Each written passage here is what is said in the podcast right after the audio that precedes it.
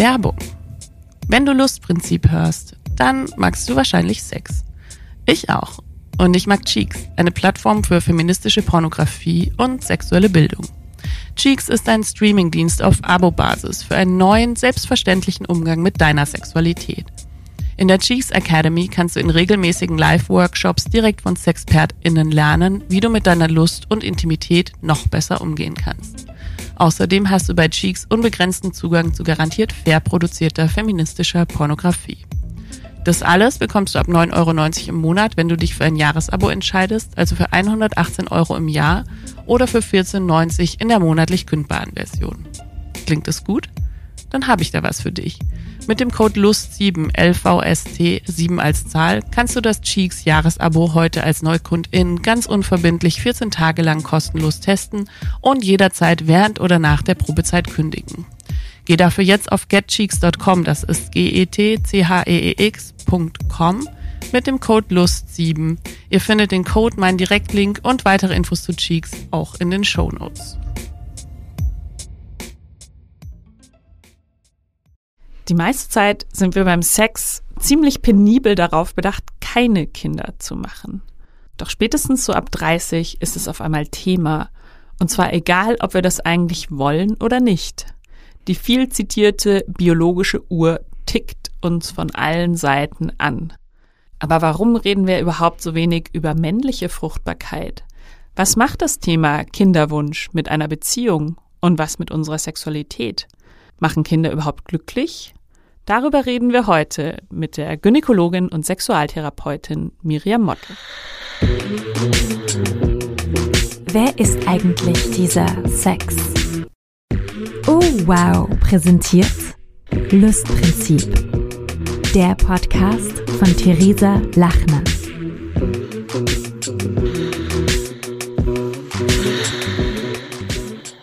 Wir sprechen heute mit Miriam Mottl über Fruchtbarkeit. Und Miriam, du bist ja so ein bisschen das, das Schweizer Taschenmesser zu diesem Thema, weil du bist ja sowohl Gynäkologin als auch Sexualtherapeutin, richtig? Das heißt, du hast irgendwie den Blick von zwei Seiten. Ähm, schön, dass du da bist, Miriam. Herzlich willkommen. Herzlichen Dank für die Einladung. Das stimmt. Ich habe quasi eine Doppelausbildung. Ich bin Frauenärztin und auch Sexualmedizinerin und habe mich entschieden gehabt, in der Kinderwunschabteilung zu arbeiten. Und dadurch hat sich für mich auch ganz viel meiner sexualmedizinischen Arbeit verändert, aber auch ähm, in dieser Kinderwunschbehandlung, was das mit den Paaren macht, habe ich ein ganz anderes Verständnis dafür, was passiert. So bin ich auch zu meiner jetzigen Stelle gekommen, weil sie genau jemanden gesucht haben, der das mit abdeckt da sind wir auch schon irgendwie so mittendrin im Thema, was das mit Paaren macht, weil ich habe schon das Gefühl, die meiste Zeit sind wir ja eher damit beschäftigt, beim Sex zu verhindern, dass wir ein Baby machen und auf einmal geht es dann nur noch darum. Kannst du uns ein bisschen erzählen, was das macht mit Beziehungen oder auch mit Männern und Frauen? Also ich komme ja aus dem ähm, sexualmedizinischen Ansatz vom Professor Löwit und Professor Bayer und die haben ja so ein bisschen gesagt, dass die Sexualität auf drei Säulen besteht. Also einmal das, was man sich selber wünscht an Sexualität, das, was die Beziehung ausmacht und dann natürlich einmal der Kinderwunsch als eigene Säule. Und da ist für mich so ein Licht aufgegangen, wo ich dachte, okay, genauso ist es ja. Also irgendwie bis zu den mit 30ern im Schnitt versuchen wir zu verhindern, dass wir schwanger werden. Dann wollen wir wieder schwanger werden und dann beginnen wieder das Verhindern. und dann freuen wir uns, wenn wir in der Menopause sind als Frauen. Und die Menopause ist so ein bisschen die zweite Revolution. Und das habe ich jetzt wirklich begriffen, als ich ähm, angefangen habe, selber in der Kinderwunschklinik zu arbeiten, was für ein Druck einfach auf den Frauen auch lastet, wenn es nicht klappt. Und das beginnt dann oft schon damit, dass man überhaupt die Angst hat, dass es nicht klappen könnte. Und wenn dann die erste Menstruation kommt in dem Zyklus, wo man es versucht, ist das schon ein bisschen wie eine Enttäuschung. Und mit jeder Periode setzt sich diese Enttäuschung vor. Es ist wie so ein kleines Mikrotrauma, was passiert. Und es gibt Studien, die wirklich zeigen, dass die Infertilität als Trauma zählt. Und das war für mich so das, wo ich gesagt habe, okay, da muss man ansetzen. Man muss die Paare psychologisch begleiten und dies tun die meisten Kinderwunschzentren inzwischen auch. Es wird darüber nicht so viel gesprochen, weil es natürlich immer noch ein Tabuthema in der Gesellschaft ist. Aber diese Tatsache, wenn man das dann wahrnimmt als Trauma, ist das auch eine unheimliche Entlastung für die Frau. Weil dann muss die auf einmal nicht mehr irgendwie die Tage zählen und das ist halt kein Drama, wenn die Periode kommt, sondern auf einmal ist es legitim, traurig zu sein danach. Und es ist kein irgendwie, ich muss da jetzt durch. Mhm. Von diesem, mein Körper hat versagt, hin zu, es ist schlimm, dass mir das passiert. Und so ganz klassisch ist halt, wenn die Paare zu uns in die Kinderwunschklinik kommen, dann machen wir mal am Anfang so eine Bestandsaufnahme, wie so einen kleinen TÜV, sage ich immer ganz liebevoll. Ähm, da steht dann der Mann und die Frau da und die Frau erzählt, was sie schon alles gemacht hat, von Ovulationstest bis zum Verkehr zum optimalen Zeitpunkt. Das bedeutet, dass man quasi misst, im Urin zum Beispiel, wenn der LH-Peak steigt, das ist ein Hormon, was in der Hirnanhangsdrüse produziert wird, was unter anderem für den Eisprung zuständig ist. Und wenn der über einem bestimmten Level ist, dann geht man davon aus, gibt es einen Eisprung. Und das kann man quasi im Urin messen und dann hätte man theoretisch Verkehr zum optimalen Zeitpunkt, wenn dieser Test wie ein Schwangerschaftstest positiv wird. Oder die haben Temperaturmethode gemacht. Wir wissen, dass die während der Ovulation die Temperatur ansteigt und nach der äh, Ovulation am höchsten ist, dann könnte man Sex haben. Und bei den Männern ist meistens noch gar keine Abklärung passiert. Und das, was dann wirklich sehr häufig ist, ist, dass wir eine schlechte Spermaqualität haben, dass es gar nicht so unbedingt an den Frauen liegt. Aber irgendwie habe ich immer das Gefühl, die Frauen kommen in die Kinderwunschklinik und sagen, sagen Sie mir, was bei mir falsch ist. Sind meine Tuben zu? Warum kann ich nicht schwanger werden? Warum hatte ich vielleicht Fehlgeburten? Was stimmt mit mir nicht? Und dann ist es natürlich total schwer, wenn auf einmal beide Paare was haben. Und das ist leider häufig. Also es ist eigentlich nicht so, dass ich sagen könnte, es liegt nur an der Frau oder es liegt am Mann, sondern ganz häufig habe ich beides. Dann ist es, finde ich, oft eine Entlastung auch fürs Paar, weil sie wissen irgendwie, keiner ist schuld. Ja. Und diese Schuldfrage auch zu erörtern, dafür haben wir Ärzte gar nicht so die Zeit. Und da ist es einfach wichtig, dass man dem Patienten zuhört und diesen Druck wegnimmt, dass halt da keine Schuld dran ist. Also oft findet man halt auch nichts, woran es liegt. Das ist ja irgendwie bei Krankheit generell so, dass man sich immer fragt, so, ah ja, der hat Krebs, der hat bestimmt 30 Jahre geraucht. Also man kann nicht einfach nur krank sein, es ist immer wer schuld. Und so ist es da vielleicht irgendwie auch, oder? Besonders ist ja auch immer die Frage, warum kriegt man das Kind? Kriege ich das Kind, weil es zu meinem sozialen Konzept gehört? Kriege ich das, weil wir unbedingt etwas weitergeben wollen. Ähm, ich meine, es ist ja schon evolutionär so und wir haben ja das Bedürfnis, eine in Beziehung zu gehen und uns zu vermehren. Also da ist natürlich ein biologischer Aspekt dabei, aber sind auch viele kulturelle und Sozialisationsaspekte dabei. Und natürlich ist in bestimmten Bevölkerungsgruppen der Druck höher, als jetzt sagen wir bei uns Akademikerinnen, wo es halt vielleicht okay ist, mit 35 noch kein Kind zu haben oder quasi vielleicht vorgesorgt zu haben oder sich zu überlegen, naja, vielleicht ist ein Leben ohne Kind auch etwas Schönes, weil es gibt keine Studie, und jetzt lünchen mich alle wahrscheinlich dafür, es gibt keine Studie, die sagt, dass man glücklicher ist, wenn man ein Kind hat, sondern ha. es gibt Studien, die sagen, dass man, egal zu welchem Lebenszeitpunkt, immer glücklicher ist ohne Kinder.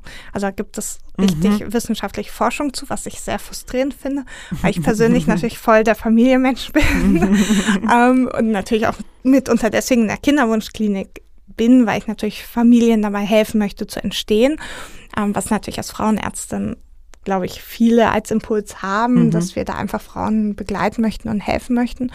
Und ähm, das fand ich sehr frustrierend, als ich diese Studie gesehen habe, aber auf der anderen Seite auch sehr erleichternd, weil es ist in Ordnung, wenn man es nicht kann und wenn man es nicht möchte. Also es tut unserer Glücklichkeit nichts, Kinder zu haben.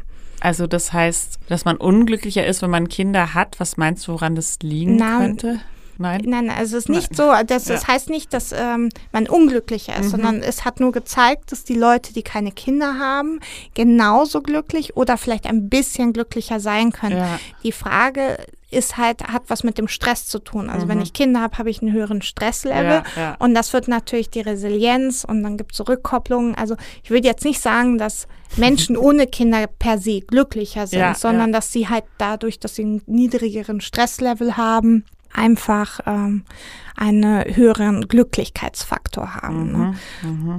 Und natürlich der Stresslevel auch höher wird, wenn man es irgendwie versucht und es dann nicht klappt. Ne? Ähm, worüber ich mir irgendwie viele Gedanken mache, ist so dieses Reproduktionsgevögel. Also was das auch mit dem Sex macht, wenn man sagt, wir haben jetzt nur noch Sex, um uns fortzupflanzen. Ist das auch was, wofür du dann mit zu tun hast? Genau, also ich äh, berate, da hast du den Nagel auf den Kopf getroffen. Ich berate sehr, sehr viele Patienten und das ist auch immer wieder Thema in der Kinderwunschklinik, unter anderem erektile Dysfunktionen, episodial, also über die Episode verteilt nur während dem Eisprung, dass die Männer quasi in dieser Zeit natürlich den Druck nochmal doppelt spüren oder auch viele Frauen, die überhaupt keine Lust mehr empfinden. Das ist natürlich super kontraproduktiv, weil was passiert, wenn ich Lust habe? Der pH in meiner Scheide ändert sich, die Spermien überleben viel mehr, der Zervixschleim löst sich, es entsteht ein Vaginalzelt kurz vor der Plateauphase im Endeffekt. Dann wird der Samen dort abgegeben. Die Gebärmutter hat sich während dem Orgasmus hoch aufgestellt und nach dem Orgasmus senkt sie sich in diesen Spermapool mit dem Zervixschleim, damit es zur Befruchtung kommen kann. Das heißt, wenn ich als Frau keine Erregung habe, dann löst sich der Zervixschleim halt in dem Sinne nicht. Der pH ändert sich nicht und natürlich kommt es dann auch seltener zu einer Befruchtung. Es kommt natürlich zu einer Befruchtung, weil wir wissen auch, dass nach unschönen Erlebnissen Kinder gezeugt werden. Aber wenn ich dann einen schlechten Samen habe, überlebt der quasi noch weniger. Viele von euch kennen die schwedische feministische Comicautorin und Radiomoderatorin Liv Strömquist. In ihrem Comic Der Ursprung der Welt erklärt sie etwas sehr Interessantes nämlich, dass vor etwa 300 Jahren der weibliche Orgasmus in jedem medizinischen Buch erwähnt wurde, weil man eben davon ausging, dass der Orgasmus der Frau wichtig für die Fortpflanzung ist. Vor etwa 200 Jahren hat sich aber das Ganze radikal geändert. Man glaubte nicht mehr an diese Korrelation und deshalb wurde auch die weibliche Sexualität völlig ausradiert. Ich sage den Paaren immer, verabredet euch doch einfach mal. Verabredet euch einfach anstatt von in diesem Zeitpunkt einfach generell alle zwei bis drei Tage und schaut mal, wann es passiert. Mhm. Weil die Schwangerschaftswahrscheinlichkeit ist genauso hoch, wenn ich um den Eisprung Sex habe, als alle zwei bis drei Tage. Das heißt, da wirklich auch so ein bisschen den Druck aus dem Zeitpunkt da so richtig rauszunehmen ist es, also, man, dann hört man doch immer so, ja, wir haben es jetzt so lange probiert und als kaum haben wir dann aufgehört, es zu probieren, hat es auf einmal magischerweise geklappt. Ich glaube, das ist so ein bisschen wie diese Mythen, die kursieren. Ja. Also ich glaube schon, dass natürlich ein, dass Fälle sind, von denen wir hören, weil das die besonderen Fälle sind. Die mhm. werden dann berichtet. Das sind wie die Fälle. Ähm, und dann habe ich ihn getroffen und nach sechs Monaten haben wir uns verlobt und nach einem Jahr haben wir uns geheiratet und haben wir ein Kind. Ja, und was ist mit den anderen 40 Frauen, denen das nicht passiert ist? Die reden natürlich nicht drüber. Ja. Es ist auch so mit den negativen Erfahrungen in der Kinderwunschklinik. Das sind die Dinge, über die Frauen in Foren posten. Mhm. Die haben Zeit. Die Frauen, die zwei bis drei Kinder über eine Kinderwunschklinik gekriegt haben, die sind beschäftigt. Die mhm. haben zwei bis drei Kinder. An alle Mütter da draußen ein Wunder, wenn ihr es mit zwei überhaupt noch schafft, einkaufen zu gehen. Ja, also ich meine, das ist richtige Arbeit weil es natürlich für die Frau was ist. Sie gibt ihren Körper, sie stellt ihn zur Verfügung. Ich mhm. meine, und das bis ungefähr zur Pubertät der Kinder. Ja, also da ist ja dann von Milchbar zur Küchenbar ungefähr. Ja. Das ist dann natürlich auch nochmal ein spannender Aspekt. Aber ich glaube, dass es deutlich akzeptierter ist zu sagen, als es früher war, dass man vielleicht keine Kinder haben möchte. Und ich glaube, das ist etwas, wofür wir einfach dankbar sein dürfen, dass diese Medien, also nicht alles an den Medien ist ja gut, das wissen wir alle, aber ich glaube, da können wir echt dankbar dafür sein, dass diese Akzeptanz einfach ähm, mehr da ist mhm. und geschaffen worden ist. Und ich hoffe auch einfach mehr Druck bei den Paaren abgenommen wird, weil ich glaube, dass eines der größten Herausforderungen von uns Medizinern und auch Psychologen ist, einen erfüllten und auch ein unerfülltes Kinderwunschpaar zu begleiten. Mhm. Also denen zu schaffen, dass die gleich entlastet sich fühlen. Weil nur weil man ein Kind hat, heißt es noch nicht, dass die Familienplanung abgeschlossen ist. Und dann auch mit denen, wo es nicht klappt, dann einfach den Weg zu gehen und die so zu betreuen, dass sie da gut rauskommen. Dass sie mit einem guten Gefühl, mit ähm, einem Nicht-Bereuen gehen und auch geschafft haben, andere Dinge in ihrem Leben zu finden, die vielleicht ein Erleben mit einem Kind, einem eigenen Kind, ermöglichen. Und ich meine, wir haben ja hier in Österreich ein bisschen lockerere Möglichkeiten als jetzt vom Reproduktionsgesetz in Deutschland durch die Eizellspende zum Beispiel, wo man, dort psychologisch eher von einer Adoption spricht, mhm. als von ähm, dem Austragen eines eigenen Kindes. Und das wird psychologisch auch ganz oft unterschätzt. Dasselbe gilt auch für die Samenspende beim Mann.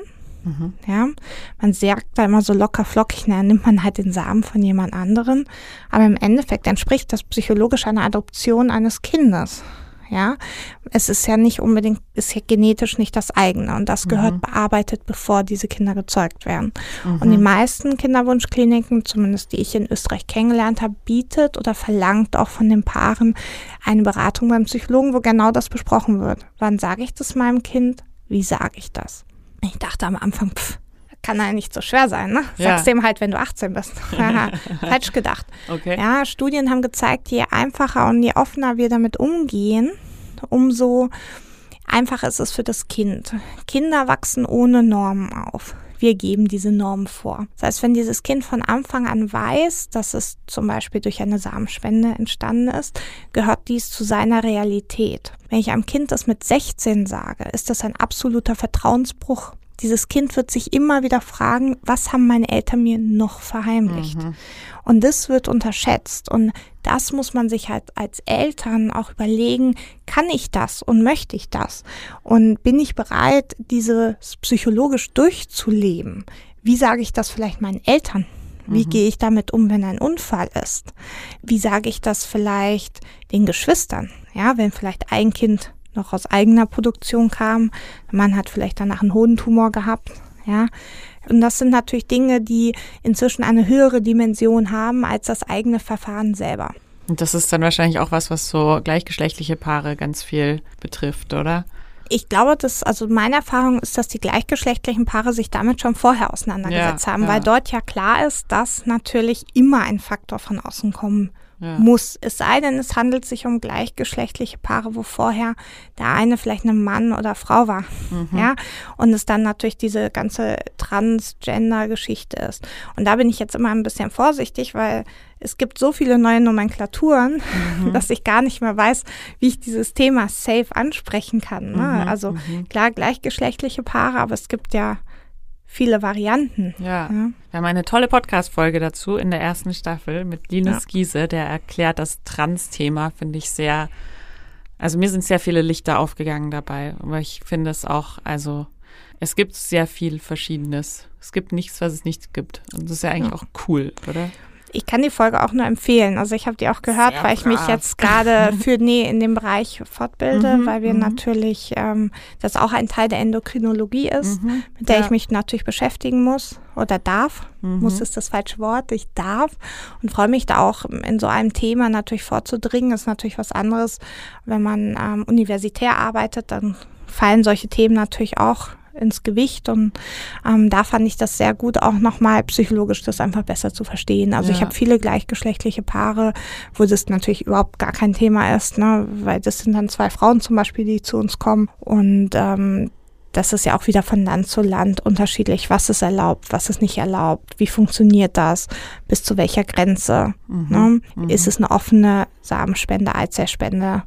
Ne, ist es im Ausland, in Österreich muss der Spendername immer bekannt sein. Ne, ist immer eine offene Spende, damit quasi das Kind mit 16 herauskriegen kann, wessen Ursprung das ist. Mhm. Das ist in anderen Ländern manchmal nicht so. Und mhm. da kann man natürlich hingehen, wo man möchte. Und das sind auch Themen, die sich die Paare natürlich vorher überlegen dürfen. Mhm. Aber man muss sagen, das sind die Minderheiten. Also ich würde sagen, die meisten Paare können wirklich mit ihren eigenen genetischen Material, was sie mitbringen, zum Erfolg kommen wenn sie möchten. Und da gibt es sehr viele Stufen. Also eine Kinderwunschbehandlung ist ja nicht nur eine reine künstliche Befruchtung, wo wir irgendwie Eizellen gewinnen. Es gibt viele Stufen vorher, wo wir nicht medizinisch in dem Sinne operativ eingreifen müssen, mhm. ja, sondern wo wir unterstützend arbeiten. Was macht ihr dann zum Beispiel? In der Kinderwunschbehandlung ist es so, haben wir verschiedene Kaskaden. Die erste Kaskade ist natürlich der Verkehr zum optimalen Zeitpunkt. Also ich muss erstmal sicher gehen, gibt es überhaupt einen Eisprung? Vielleicht hole ich da ganz kurz aus für die Leute, die nicht wissen, wie ein weiblicher Zyklus passiert. Frauen kriegen ihre Regelblutung. Das ist so ein bisschen wie der Reboot am PC. Dann werden alle Systeme hochgefahren, es werden Hormone ausgeschüttet, die zur Folge haben, dass ungefähr je nach Alter der Frau zwischen 10 bis 15 Eizellen in einen Wettkampf treten und eine darf sich durchsetzen. Und diese springt im Regelfall zwischen dem 12. und dem 14. Tag, wenn diese Eizelle in einem kleinen, mit Wasser gefüllten Bläschen heranreift. Und das ist der Follikel, über den wir immer sprechen. Den sehe ich im Ultraschall und der springt, also der platzt wortwörtlich. Okay, und die Eizelle springt dann rüber in den Eileiter und wartet dann dort auf die Befruchtung. Und aus dieser Hülle wird dann ein Gelbkörperchen, was wiederum Hormone produziert. Und das kann ich messen und wenn das passiert ist, dann sagen wir dem Paar, und jetzt dürft ihr romantisch werden, weil die Behandlung selber hat nichts mit Romantik zu tun. Und dann ähm, empfiehlt man am Abend und am Morgen Geschlechtsverkehr zu haben. Dann wartet man zwei Wochen, macht einen Schwangerschaftstest. Wenn alles gut ist, ist das Paar schwanger. Wenn das nicht klappt oder die Frau keinen Eisprung hat, haben wir verschiedene Möglichkeiten, einen Eisprung auszulösen bzw. zu unterstützen, dass überhaupt ein Follikel reift. Ja, also es gibt Frauen, da kann sich keiner durchsetzen. Das sind verschiedene Hormonstörungen, zum Beispiel das PCO, das polyzystische Ovar oder die haben nicht genügend oder es reifen zu viele gleichzeitig oder unterschiedlich an. Und da kann man dann mit unterschiedlichen Medikamenten unterstützen. Aber auch hier darf der Partner quasi und die Partnerin die Zweisamkeit genießen und zu Hause quasi zur Empfängnis folgen. Die nächsthöhere Stufe wäre dann die Insemination. Das bedeutet, dass man den Samen in die Gebärmutter bringt. Ich sage immer, man macht aus einem Marathon einen Halbmarathon. Die Samen kommen quasi direkt in die Gebärmutter. Aber natürlich kann ich nie wissen, bei diesen Verfahren landet die Eizelle wirklich in der Tube. Mhm. Und das ist der nächste Faktor. Wenn ich also weiß, dass bei der Tube etwas nicht funktioniert oder die Eizellen nicht kommen oder der Samen zu schwach ist, dann brauche ich eine künstliche Befruchtung. Und hier gewinne ich dann alle Eizellen, die in diesem Zyklus normalerweise im Wettkampf gehen, indem ich dem Körper sage, hey, diesen Monat hast du so viele Hormone, ihr dürft alle zwölf gewinnen. Ja, dann löse ich die aus, gewinne die Eizellen, also wir Frauenärzte oder Frauenarzt gewinnt quasi die Eizellen, gibt die an die Biologen und die injizieren oder geben den Samen dazu. Das bedeutet, es gibt zwei Verfahren. Die IVF ist, ich führe die Eizelle und den Samen zusammen und wie auf einer Party sucht sich jeder was aus. Ja? Und die ICSI ist der Fall, wo ich sage, hey, du passt zu dem, ihr beide gehört zusammen und man impft den Samen in die Eizelle. Dann wartet man fünf Tage. Das sind die fünf Tage, die eine Eizelle, also eine befruchtete Eizelle braucht, um vom Tubenende bis in die Gebärmutter zu kommen. Und da ist quasi diese befruchtete Eizelle ein Blastozyst, der hat sich tausendmal geteilt und äh, man sieht dann quasi schon eine embryonale Struktur und man sieht auch schon den Teil, der zur Plazenta wird. Voll irre. Als ich das das erstmal gedacht habe, dachte ich so, krass. ja, ich meine, ich bin Frauenärztin, ich müsste das wissen, ne? aber es ist schon irgendwie cool. Naja, und diesen Blastozysten geben wir dann zurück. Quasi mhm. am fünften Tag nach so einer Punktion oder nach einem Zyklus. Und den Rest kann man einfrieren. Und mhm. das ist eigentlich total irre. Also man kann potenzielles Leben einfrieren. Und hier kommen diese Embryonengesetze natürlich rein, wo dann quasi bestimmt wird in Deutschland, nur so und so viele Eizellen dürfen befruchtet werden, damit man halt nicht 15 befruchtete Blastozysten übrig hat. Ist jetzt nicht so, dass aus jedem Blastozysten Kind wird. Ja, man mhm. sagt, man braucht im Schnitt zwölf Eizellen für ein Kind.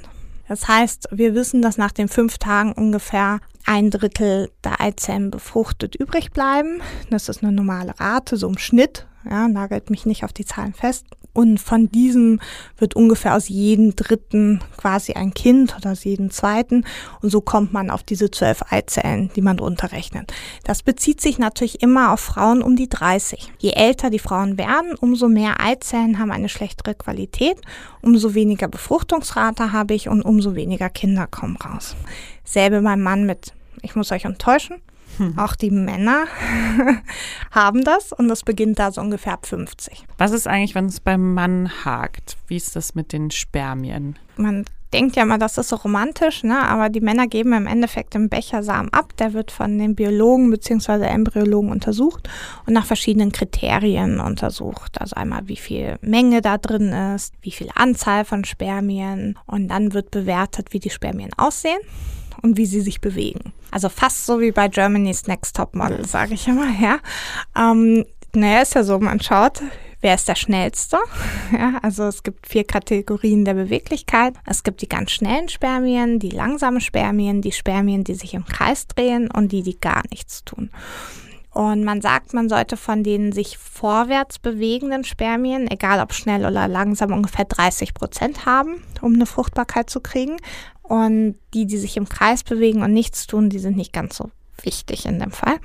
Und von der Morphologie, das ist, wie sie aussehen, sollte man vier Prozent haben laut der WHO. Und diese vier Prozent wurden immer tiefer gesetzt. Das hat ein bisschen was mit den Umweltfaktoren auch zu tun, weil die Qualität der Männer einfach immer schlechter wird. Und wir wissen noch nicht 100%, woran es liegt. Die Qualität der Männer generell. Na, der Spermien. ich finde auch der Männer. Also das könnte die WHO langsam auch mal einsehen. Naja, aber ich, ich glaube, da gibt es inzwischen schon viele gute Interventionen oder wie man es bei Männern nennt. Die machen ja keine Psychotherapie, sondern Coaching. Ja, die Coaching. Ja? ja. Ähm, also nee, ich habe überhaupt nichts gegen Männer, ja, Männer. aber ähm, ja, genau. Wir lieben sie eindeutig. Ja. Das ist aber schon mal ganz wichtig, also dass man da einfach unterscheidet. Es gibt einfach Unterschiede dort und da muss man einfach genauer schauen, ähm, dass das passt. Und mit der Morphologie ist quasi gemeint, wenn ein Sperma besteht aus einem Kopf, also so ein Mittelteil, das ist so ein bisschen der Turbo, der Motor und dann der Schwanz. Und im Kopf ist die genetische Information. Und wenn ich jetzt ein Sperma habe, was irgendwie der Kopf angedetscht ist oder er zwei Köpfe, dann ist das genetisch wahrscheinlich nicht ganz so gut. Oder wenn er zwei Schwänze hat oder ein Schwanz geknickt ist, dann sehen die optisch nicht so gut aus. Und dann gehen wir davon aus, dass die eher einen Fehler haben. Wir haben auch Männer, die gar kein Sperma nachgewiesen haben oder wenig Sperma. Da können verschiedene Erkrankungen dazu gehören. Unter anderem zum Beispiel, wenn man Mukoviszidose-Träger ist. Und da hilft natürlich die Kinderwunschbehandlung, weil da kann man schauen, ob die Frau auch Mukoviszidose-Träger ist. Wenn sie es nicht ist, kein Thema. Dann kann halt sein, dass eine bestimmte Prozentzahl der Kinder Träger sind. Wenn aber beide Träger sind, haben sie eine Chance von 25 Prozent, ein Mukoviszidose erkranktes Kind zu kriegen. Da kann man natürlich in der Kinderwunschbehandlung zum Beispiel unterstützen und helfen. Es ist aber auch so, dass wir Männer haben, die keine Spermien nachweisbar. Da gehören natürlich verschiedene Gründe dazu. Krebserkrankungen, Erkrankungen, genetische Gründe. Das finde ich immer ganz schwer, wenn man so Paare vor sich hat, wo man dann so alles durchgecheckt hat und es fehlt nur noch das Spermiogramm. Ich muss dem Mann sagen, da ist nichts drin. Ja, sie haben keine Spermien nachweisbar. Das macht was mit den Männern. Mhm. Ja, also ich meine, das macht mit uns Frauen auch was, aber das erwarten wir nicht, weil da ist ja etwas rausgekommen. Man sieht die Spermien mit bloßem Auge nicht das ist schon etwas, was sehr zerstörend sein kann. Und eine der federführenden Forscherinnen in dem Bereich ist die Petra Thorn. Die ist in Heidelberg und bietet da extra auch psychologische Seminare und hat auch Bücher dazu geschrieben, wie wir zum Beispiel mit den Männern umgehen. Und ich selber werde auch jetzt demnächst wieder ein Seminar bei ihr besuchen, weil es einfach so viele Aspekte gibt, die ich auch als, als Frauenärztin einfach über die Männer lernen darf in der Kinderwunschbehandlung, weil das nicht so einfach ist. Bei den Männern stellt man sich das so super vor, ja, die geben was ab oder wir nehmen anderen Samen, ist ja wurscht. Mhm. Aber es ist nicht so. Und was macht es dann so mit der Männlichkeit, wenn man keinen, wenn der Schuss nicht, fällt nur Schwachsinn ein, aber du weißt, was ich meine. So was, naja. was macht das mit einem Mann? Was würde es denn mit einer Frau machen, wenn ich ihr sage, dass ihre Eizellqualität nicht mehr vorhanden ist oder sie keine Kinder kriegen kann? Ich glaube, es macht da genau dasselbe mit einem Mann auch. Also unabhängig davon, dass natürlich die eigene Männlichkeit, ja, das ähm, Nachkommen zu produzieren, was ja für einen Mann nochmal biologisch natürlich auch evolutionär eine höhere Sache hat als jetzt für eine Frau. Ich meine, wir wissen immer, also im Normalfall weiß man, wer die Mama ist. Mhm. Ja, heutzutage kann ich das gar nicht mehr so sagen durch mhm. die Eizellspenden und die Möglichkeiten. Aber beim Vater weiß man es nicht. Deswegen hat man lange gedacht, naja, es wird die Männer schon nicht stören. Das wissen wir, ist natürlich inzwischen anders. Ich würde sagen, zum Glück. Ja, dass man dort auch psychologisch drauf eingeht. Wenn wir uns überlegen, aus der Tierwelt oder aus dem Hof, so Besamungen waren ja ganz üblich. Ja. Also, so hat man ja quasi vom Zucht Stier oder so dann das transportiert. Und das war ja mit überhaupt ein Grund, wie es dann dazu kam. Also man hat ja dann rumexperimentiert, wie kann man den Ochsen, kann man ja vielleicht nicht transportieren, aber man kann ja seinen Samen transportieren. Und so weiter. Und da gab es dann natürlich viele Versuche und so hat man es dann irgendwann auch bei den Menschen gemacht. Und es ist natürlich immer viel einfacher, Samen zu gewinnen vom Mann als von der Frau die Eizellen. Mhm. Ja, es ist immer ein operativer Eingriff. Und deswegen war das auch mit dem Social Freezing einfach so ein großes Tabuthema oder auch mit der Eizellspende, weil es ist halt nun mal ein Komplikationseingriff. Mhm. Die Frau kommt in die Narkose und ich steche mit einer sehr langen Nadel über die Scheide in den Bauch rein und saugt dort die Eizellen ab. Und der Mann geht in eine Kammer und gibt da im Idealfall innerhalb von einer Viertelstunde den Samen ab. Die Frau hat vorher Hormone gespritzt, hat eine Narkose ertragen, ähm, hat Eierstöcke, die die zehnfache Größe haben von davor, weil ja sonst nur ein Eibläschen 20 Millimeter groß wird. Jetzt aber vielleicht pro Seite 10. Da ist es, glaube ich, legitimer zu sagen, hier, gib mal ein bisschen Samen her, als eine Frau über so ein Ausmaß gehen zu lassen. Das ist ja schon sehr viel, was man verlangt, medizinisch betrachtet. Ja. Über die psychologischen Aspekte rede ich gar nicht, was es bedeutet, sich jeden Tag zwei Spritzen zu geben. Ich finde es immer noch einen Sinn, also ich persönlich kann hier nur für mich sprechen, als einen sinnvolleren medizinischen Eingriff, wenn es um die Fruchtbarkeit geht, als dass ich vielleicht von einem C-Körbchen auf ein D-Körbchen vergrößere. Dass es natürlich auch psychologisch absolut Sinn machen kann, eine Brust zu verkleinern oder vergrößern medizinisch, will ich überhaupt nicht bestreiten. Aber natürlich ist die Social Freezing eine rein volontärische, also eine freiwillige, optionale Sache, wohingegen bestimmte andere Sachen das natürlich nicht sind. Und da unterscheidet der österreichische Staat und sagt, hey, warum sollst du dich so einem Eingriff unterziehen? Bist du verrückt? Du kannst eine Thrombose kriegen, das, das, das. Wer deckt denn das ab in Zukunft, die Komplikation? Das kann ich voll verstehen. Wohingegen jetzt Amerika oder auch in Deutschland das ganz anders gesehen wird und die sagen, hey, wir wissen, wir haben vielleicht eine Kostenersparnis, was unbedingt nicht der Fall ist, was das Social Freezing angeht, aber es ist doch einfach die Möglichkeit gibt, oder ich sage auch ein Teil der Emanzipation ist, dass Frauen das entscheiden dürfen. Aber ich kann auch den anderen Aspekt total verstehen.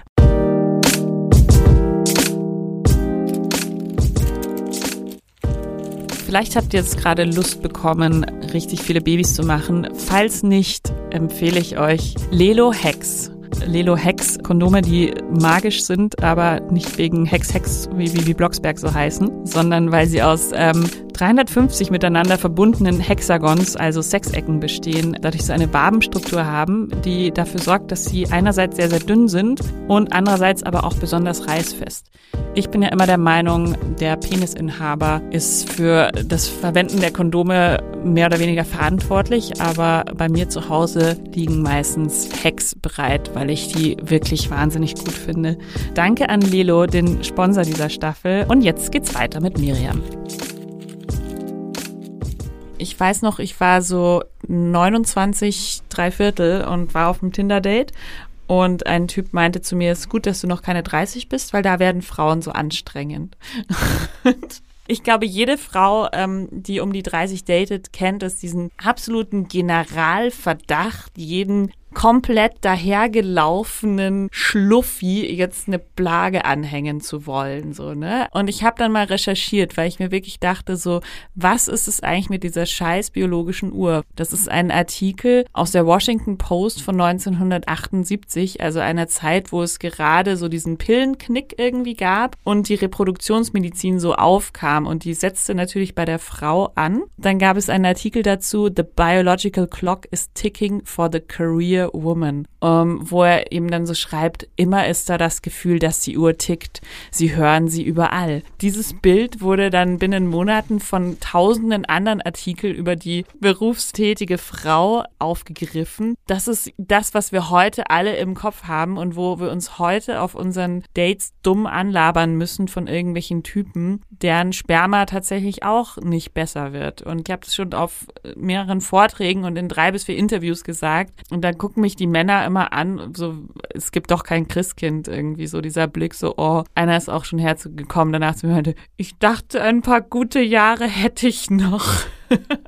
Und mir ist es sehr wichtig, das immer wieder zu sagen, dass es eben nicht nur bei der Frau so ist.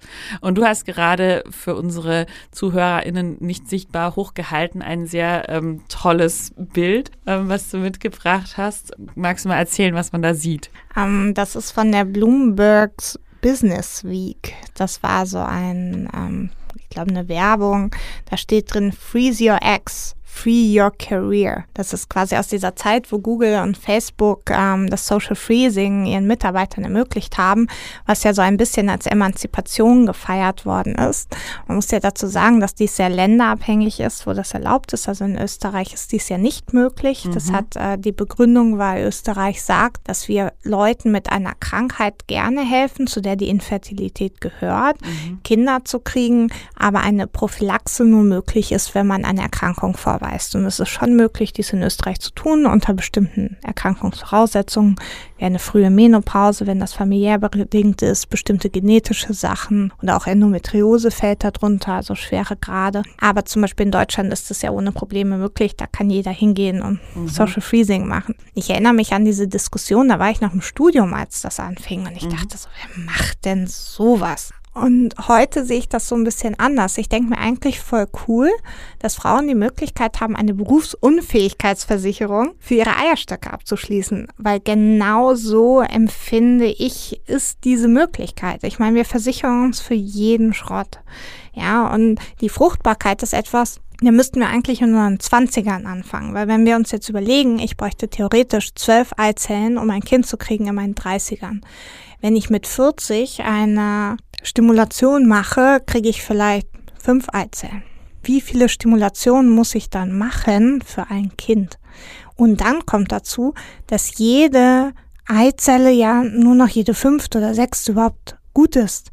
Und dann muss man sich das mal hochrechnen. Mhm. Ja, dann bringt es natürlich mehr, äh, Social Freezing zu denken, wenn ich in meinen Ende 20ern, Anfang 30ern bin. Aber hier ist natürlich die Sache, Ey, wenn ich in meinen Anfang 20ern bin, dann denke ich, ich habe ja noch ewig Zeit, meinen Traumprinzen oder meine Traumprinzessin zu finden und dann Kinder zu kriegen. Und genau das haben die Studien gezeigt, quasi aus den Frauen, die in diesen Jahren ähm, ihre Eizellen haben einfrieren lassen, dass die die gar nicht abholen. Mhm. Weil die natürlich auf natürlichem Weg dann doch, ne, die lassen das einfrieren, sagen wir mit 29, lernen dann mit 34 ihren Partner kennen, kriegen ihre zwei Kinder und brauchen diese Eizellen gar nicht. Wir können ja mal auch sagen, was sowas so kostet. Ich habe mal so recherchiert, so zwischen 3.000 und 10.000 Euro grob, oder? Ja, es hängt davon ab, wie viele Medikamente benötigt werden. Die Medikamente sind sehr teuer, aus welchem Land die Medikamente kommen. Da gibt es ja viele Möglichkeiten. Und das ist sehr, sehr unterschiedlich. Aber ich glaube auch so unter drei kommt man eigentlich gar nicht raus. Je nachdem natürlich, wenn ich jetzt eine Frau habe, wo ich gleich 18 Eizellen gewinne oder 20. Aber wenn ich jetzt jemanden habe, wo ich nur fünf habe, brauche ich ja viel mehr Zyklen und das muss man natürlich auch hochrechnen und sich das überlegen. Ich, also ich weiß nicht, ich sage es den Patientinnen, also die jetzt kommen zum Beispiel mit einem POF, das ist so eine frühe Versagen, also Premature Ovarian Failure heißt mhm. das so eine frühe Menopause, dass man da natürlich öfter stimulieren muss, damit es sich lohnt. Und das ist dann natürlich kostspieliger.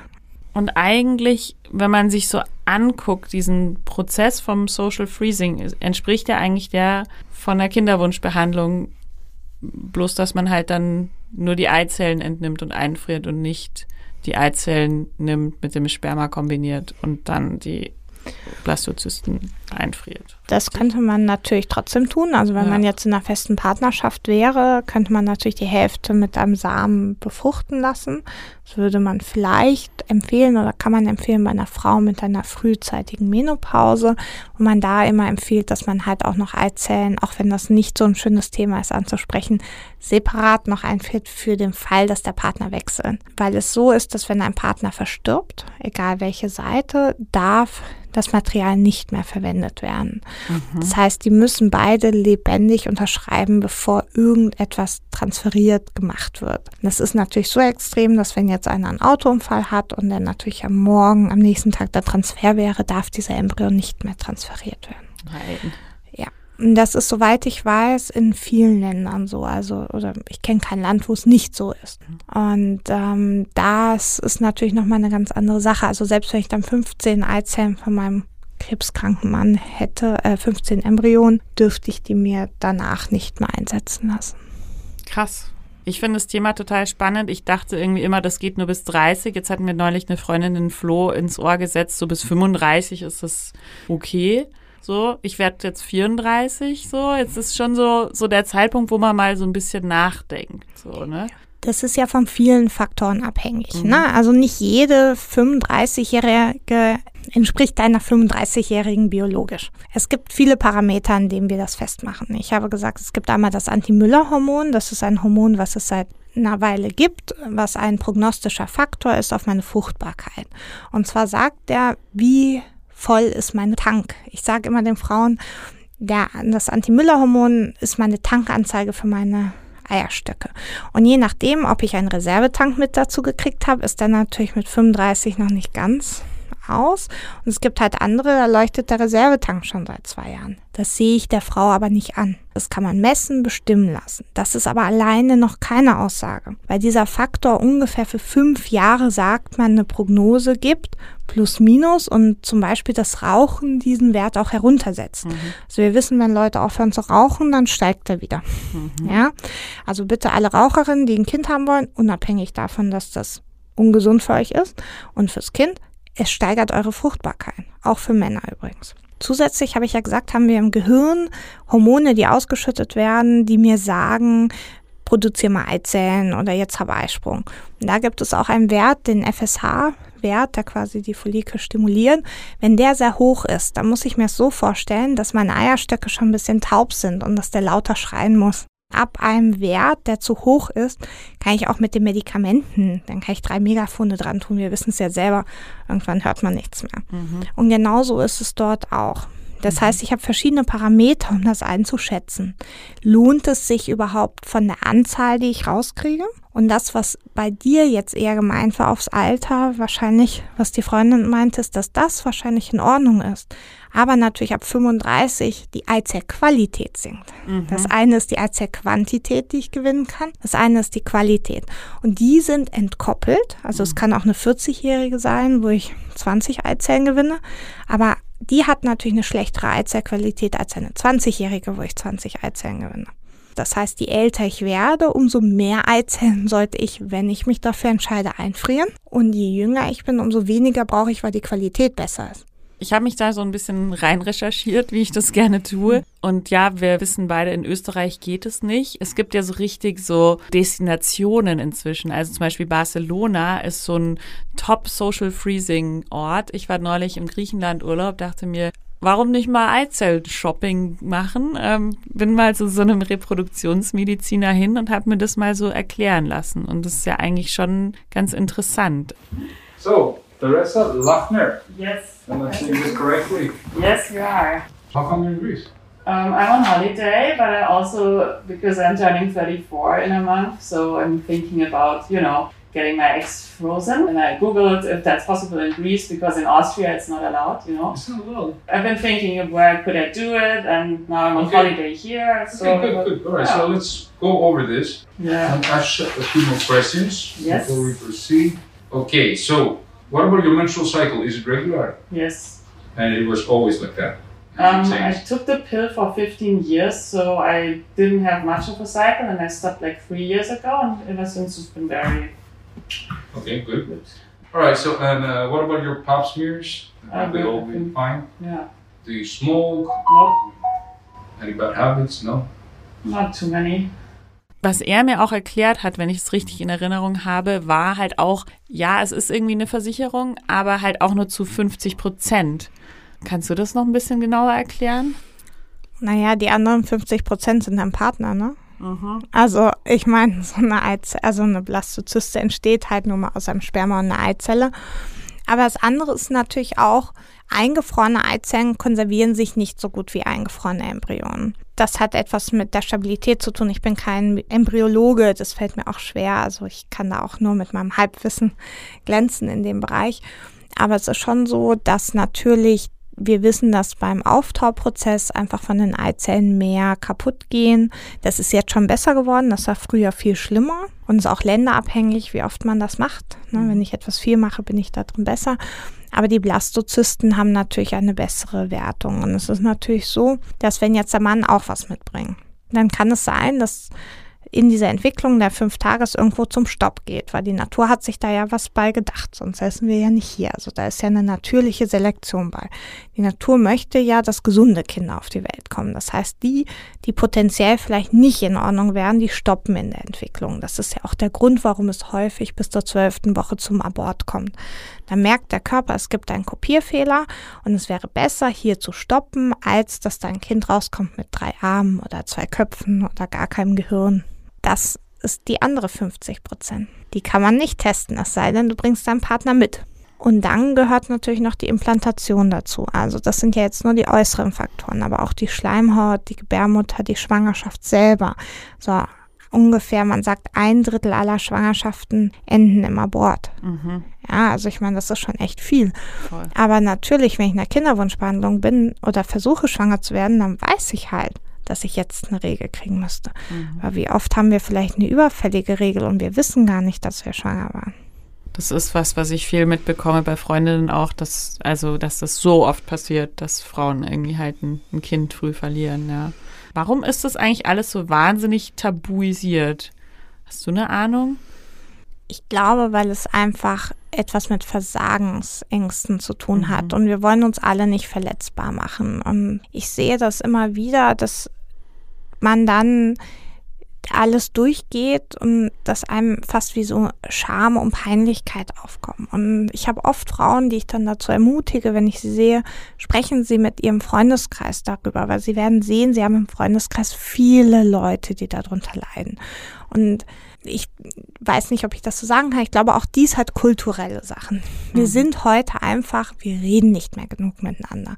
Es tut mir leid, aber Instagram und Facebook hin oder her und Daumen hoch oder runter ersetzen einfach kein Gespräch mit echten Menschen. Und wenn wir in Beziehung gehen und ein Teil eines Lebens von Menschen sind, dann kriegen wir auch dieses mit. Und in unserer Gesellschaft existiert der Tod nicht mehr, er existiert nur in der Klinik. Und ein Abort ist nichts anderes, als dass man ein Kind verloren hat, das gestorben ist. Wir haben das auch nicht in unserer Sprache. Inzwischen sprechen wir über Sternenkinder, aber das war früher nicht so. Mhm. Und da gibt es ähm, ich habe den Namen der Wissenschaftlerin äh, vergessen, aber ich werde euch das Buch nachreichen.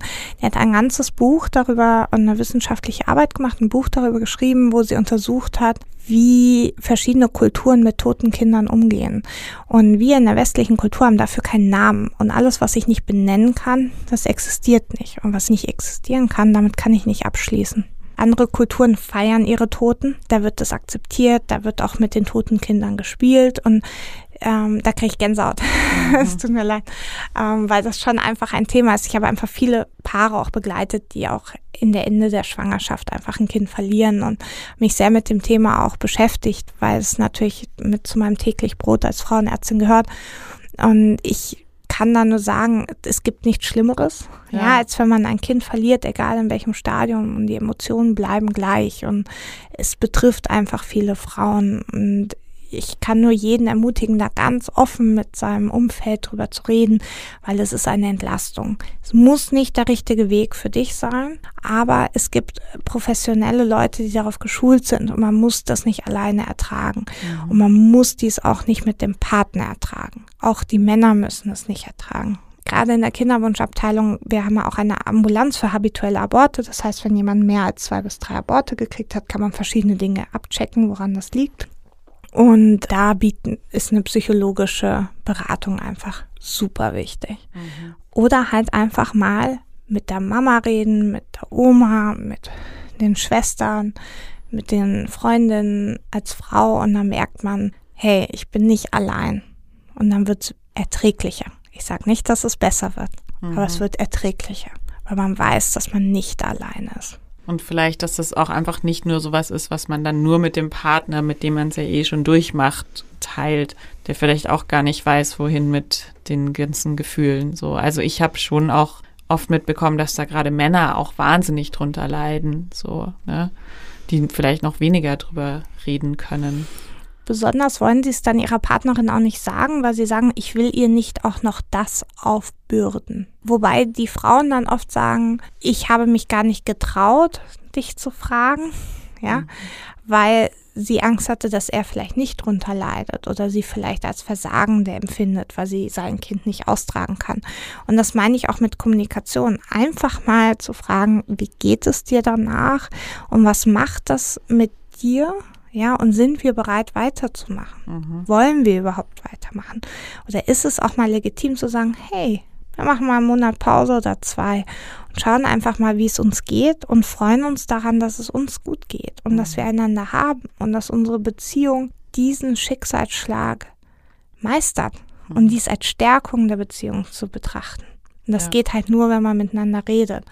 Und das ist wirklich viel, was ich auch in der Paartherapie habe. Also ich begleite sehr viele Kinderwunschpaare auch, wo ich einfach merke, ähm, es darf mehr geredet werden was ist dann, wenn einer sagt, ja, ich will weitermachen und die andere sagt, nee oder andersrum? Hast du das viel? Da macht man was ganz Verrücktes. Aha. Man tritt in Kommunikation und nee. löst das Problem. Also was ganz Schräges. Yes. Ähm, man schaut quasi, was sind die Beweggründe dahinter. Ne? Und oft sind es natürlich Ängste mhm. und einfach Trauerprozesse, die nicht abgeschlossen sind. Das war, was ich meinte. Also es macht einfach keinen Unterschied, ob ich in der Frühschwangerschaft was verliere oder quasi in der späten, es passiert einfach was mit dem Körper. Und mit dem Muttersein oder Mutterwerden, ne, schon, es beginnt ja mit dem Wunsch. Also wenn ich entscheide, ich möchte dies erleben, läuft ja ein Film und das kann mir jede Frau sagen, was sie will, ja. Das ist doch so, ja. Dann denkt man, oh, welche Farbe könnte das Kinderzimmer? Ach, der Strampler sieht ja süß aus. So. Und da passiert was. Beim Mann, der hat viel später einen Zugang dazu. Ja, oft haben die ersten Zugang dazu, wenn sie die Dritte spüren können oder wenn das Kind dann da ist. Ne? Da haben wir Frauen ein bisschen einen Vorsprung zu. Es gibt auch ganz andere Männer, die von Anfang an mit dabei sind, für die es auch schlimmer ist. Ja, mhm. also ein überwärtiger Kinderwunsch muss nicht nur bei einer Frau da sein, sondern gibt es auch beim Mann. Aber auch hier ist wirklich einfach drüber zu reden, dem Raum zu geben und oft das einfach auszusprechen und zu sehen, was der Partner wirklich damit meint und was er spürt, ist einfach für den anderen so ein Aha-Erlebnis. Also ich merke das auch selber und kenne das auch selber aus meiner Partnerschaft, wenn man sich dann unterhält und man denkt, man weiß, was der andere denkt. Aber man weiß es nicht. Mhm. Man weiß es nicht. Und da fragen. Ja, wir können alle keinen Gedanken lesen und können 30 Jahre mit dem Partner zusammen sein und trotzdem nicht wissen, was er denkt. Mhm. Ja, also fragt, hinterfragt, fragt, warum ist dir das wichtig? Warum möchtest du weitermachen?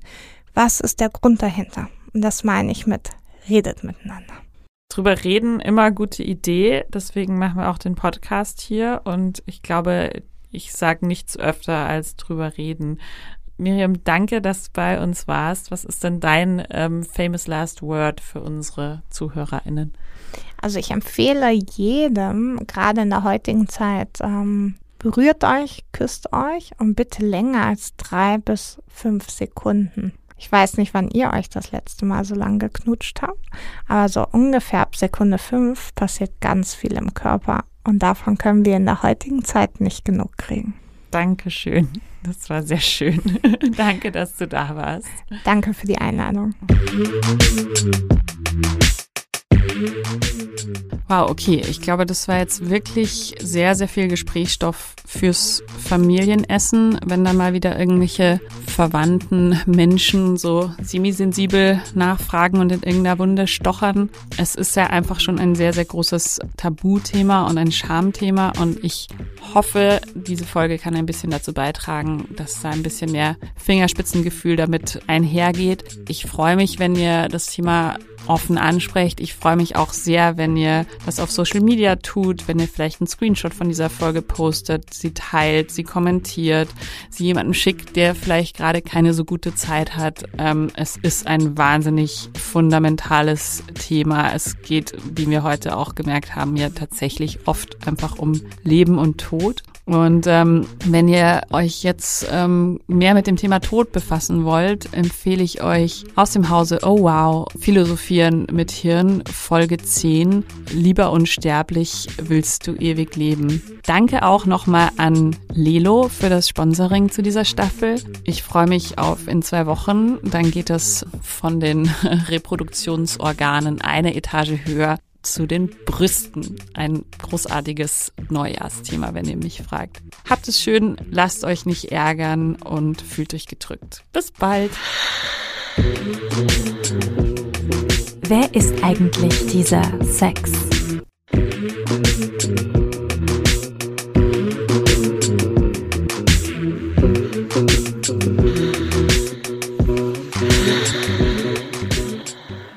Dieser Podcast wurde präsentiert von Oh, wow.